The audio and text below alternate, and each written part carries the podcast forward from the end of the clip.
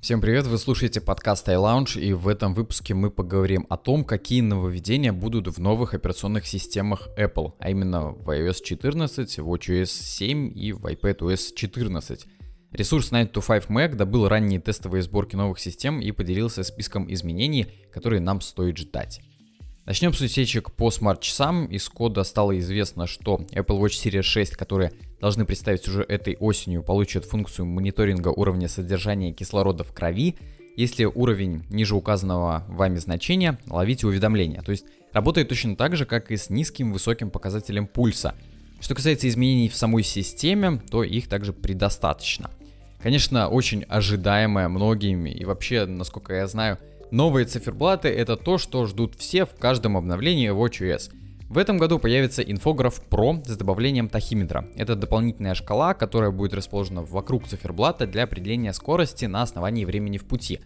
Также для циферблата фото можно будет добавить общий альбом, а не только отдельное фото или созданный вами альбом. И плюс ко всему, циферблаты можно будет делиться с другими пользователями. Не только фото, но и вообще всеми вашими циферблатами. В приложении Watch на смартфоне генерируется специальный файл, который можно отправить любым удобным для вас способом, где будут сохранены все настройки и расширения вашего циферблата. Также в watchOS 7 появится родительский контроль. В iPhone родителям можно будет привязать не только его часы, но и часы ребенка, и для них еще один смартфон не потребуется. Можно будет настроить ограничения на доступ к определенным контактам и контенту, а также задать промежуток времени, например, когда идут занятия, в период которого будут доступны только определенные программы, и никак нельзя будет запустить игру или Instagram или браузер, в общем, все вот это вот отвлекающее и ненужное для ребенка. Ну и самое ожидаемое — это трекер сна. Все-таки он появится в этом обновлении в этом году, причем он станет доступен для всех пользователей новой операционной системы, а не только для новых часов. Наконец-то! Часы будут подсчитывать время сна, его качество, а также давать советы, как эти показатели улучшить. Сейчас доступно огромное количество сторонних трекеров сна, но у каждого встречаются те или иные недостатки, которые не позволяют им пользоваться в должной мере.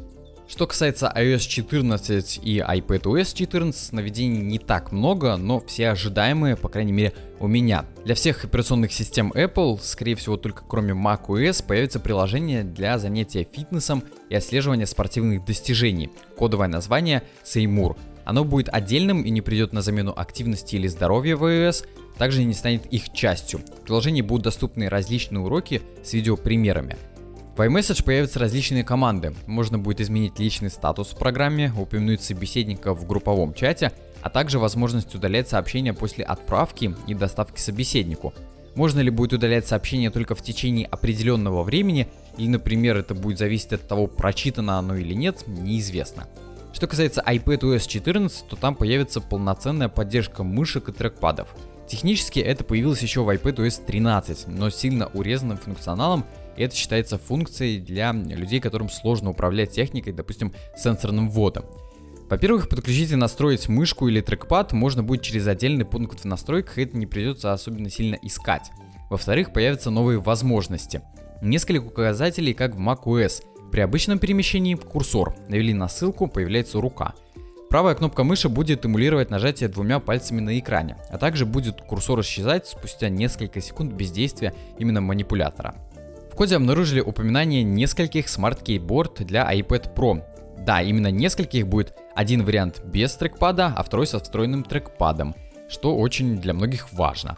Также в iPadOS 14 нашли упоминание новой функции Pencil Kit, которая распознает рукописный ввод в любом стандартном приложении с помощью стилуса и преобразует его в обычный текст. Конечно, разработчики также смогут оптимизировать Pencil Kit и под свои программы. В коде iOS 14 найдено упоминание еще не выпущенных наушников Apple, а также их схематическое изображение. Это будут накладные полноразмерные AirPods премиум уровня с крупными динамиками и, как я уже сказал, накладными амбушюрами. Ожидается, что в них будут реализованы также все возможности AirPods, например, быстрое и бесшовное спряжение со смартфоном, планшетом или ноутбуком и автоматическая приостановка музыки в тот момент, когда они сняты с ушей. По ранним слухам, стоить такие AirPods будут от $400. Недорого, учитывая все их возможности и премиум качество. Это все, что нашли в коде iOS 14. Пишите в комментариях, чего на ваш взгляд не хватает в iOS, iPadOS и watchOS. Мы все читаем и мотаем на ус. Возможно, составим подборку с самыми ожидаемыми функциями, которых нигде не заявлено.